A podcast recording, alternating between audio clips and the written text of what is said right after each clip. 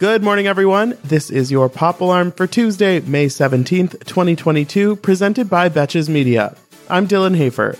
This episode is sponsored by BetterHelp, the easiest way to get affordable, convenient online therapy for all the twists and turns of life. Kourtney Kardashian and Travis Barker had a surprise wedding in Santa Barbara over the weekend, making it a grand total of four reality TV couples that got married in the last week. If you're keeping score, that's Kravis, JoJo and Jordan from The Bachelorette, Hannah from Summer House, and Stassi from Vanderpump Rules. Love is in the air, and the cameras are there to capture it.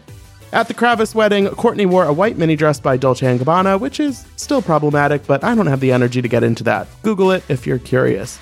Travis wore an all black suit, obviously, but the most interesting part of the event is that Kourtney's kids were apparently not in attendance, as Scott Disick was posting stories with them all weekend. This is an interesting development, mostly because on a recent episode of The Kardashians, Scott said that their kids were disappointed they weren't included in or even invited to Travis's proposal to Kourtney. Court, I know you're horny for your man, but you can't just ditch the kiddos.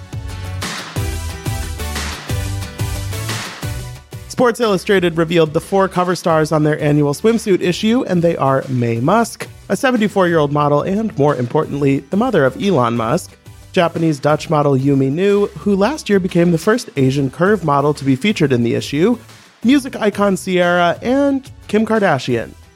Each of the four cover models did their photo shoots in different beach locales, and the theme of Kim's Dominican Republic shoot appears to be wearing Skims and Balenciaga sunglasses on a motorcycle in the woods. Normal. And we've got another Real Housewives divorce on our hands, with Miami's Lenny Hochstein confirming to Page Six on Monday that he is divorcing his wife of 12 years, Lisa. On the most recent season of Miami, Lisa opened up about how she and Lenny nearly split after he had a quote emotional affair, and breakup rumors started flying in the last couple weeks after the two reportedly got into an altercation at a nightclub when Lenny showed up with his new girlfriend. A few weeks ago, Lenny denied that his marriage was ending, but he reversed course on Monday, saying that he lied before to protect his family during the process.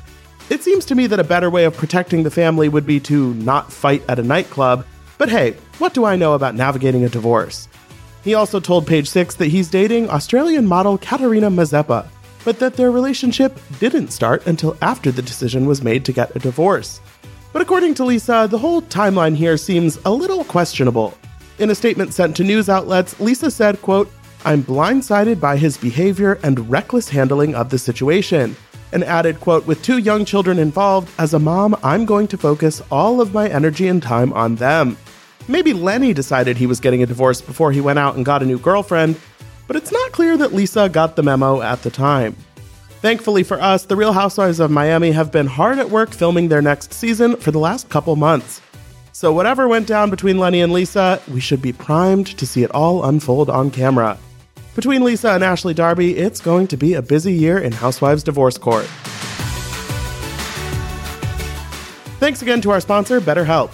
I've seen firsthand how much therapy has done for so many people in my life, and BetterHelp is a great way to show up for yourself and invest in your well being. They'll assess your needs and can match you with your own licensed professional therapist in less than 48 hours. And you can message your therapist anytime in addition to setting up weekly phone or video sessions.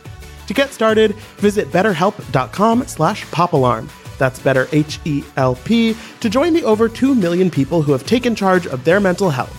That's betterhelp.com slash popalarm. And when you use our code, you'll get 10% off your first month. And for more Pop Alarm, be sure to rate, review, and follow the show wherever you listen.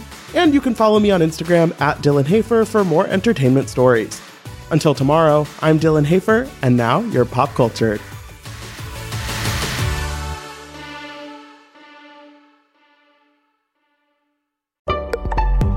Betches.